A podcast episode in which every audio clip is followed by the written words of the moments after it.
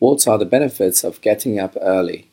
I think there are plenty of benefits of waking up early. The first one of becoming an early riser um, is that it makes you more successful. Um, there are millions of successful people all over the world, and I think many of them actually have the habit of getting up early. To my knowledge, Bill Gates, Steve Jobs, and Jack Ma, the richest person in China, all have the same habit.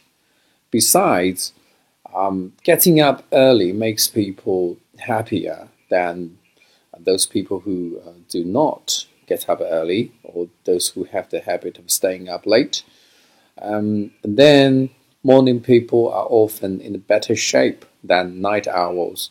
This is probably because uh, if you get up early in the morning, it is more likely for you to go out and do some morning exercise. And year after year, this, hap- this habit can contribute to your good shape.